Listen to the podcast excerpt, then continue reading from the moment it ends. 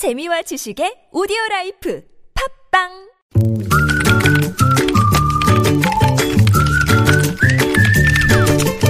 네, 무적의 댓글을 전해주시는 이숙현 시사 칼럼니스트 모셨습니다. 어서 오세요. 네, 안녕하세요. 첫 소식 가죠.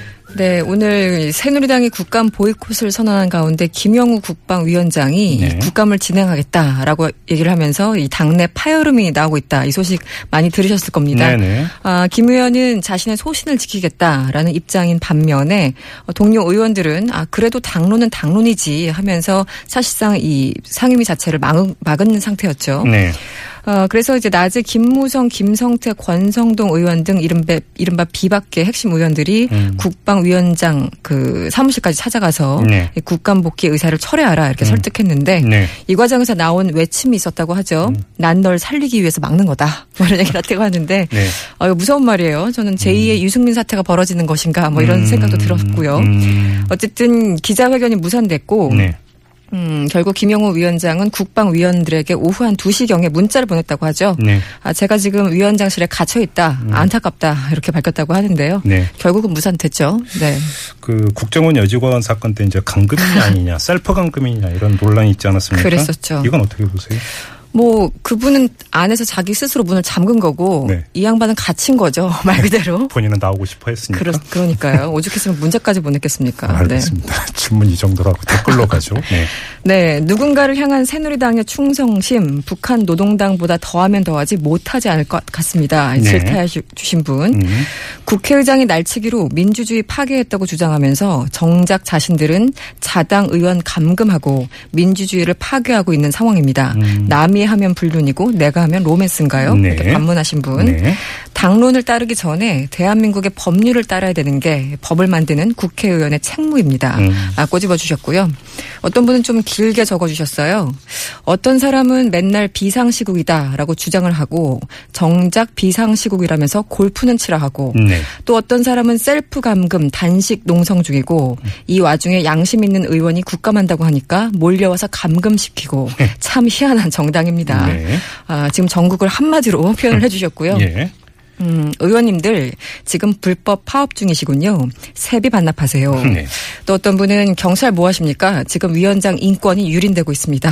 라고 적어주셨고요. 네. 아, 마지막으로 필립 밥스터에 이어서 단식쇼, 아, 그리고 감금까지 새누리당이 야당 연습 제대로 하시는 것 같습니다. 이렇게 냉소적인 글을 달아주셨습니다. 다음으로 넘어가죠. 네. 네.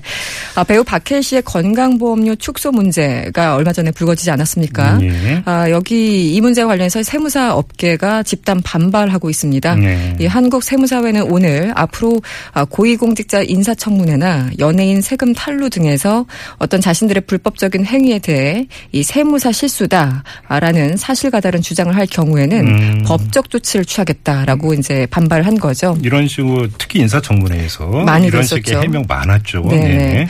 어, 앞서 박해일 씨 관련 보도에서 세무사의 실수로 박해일 씨가 아내 회사에 등록돼 있었다 이런 내용이 보도가 됐었는데 예. 어, 여기에 대해서 박 씨 소속사는 또 보도 자료를 어제 내고 어, 세무사 실수로 등록되었다라고 우리는 언급한 적이 없다 음? 한마디로 음. 일부 언론에서 기사를 잘못 쓴 거다 이렇게. 반박을 한 그런 상황이었는데 예, 예. 아, 그럼에도 불구하고 어쨌든 세무사들의 항의가 음. 계속 이어지고 있습니다. 댓글은 어떻게 달렸어요? 일단 건보료와 세무사는 좀 상관이 없는 건데 왜 끌어들이냐 뭐 이런 글들이 많았어요. 예. 아, 건보료는 세무사와 전혀 관계가 없습니다. 자기 잘못은 인정하기 싫고 핑계거리를 만들려다가 애꿎은 살- 세무사들만 피해를 보는 것 같습니다. 네.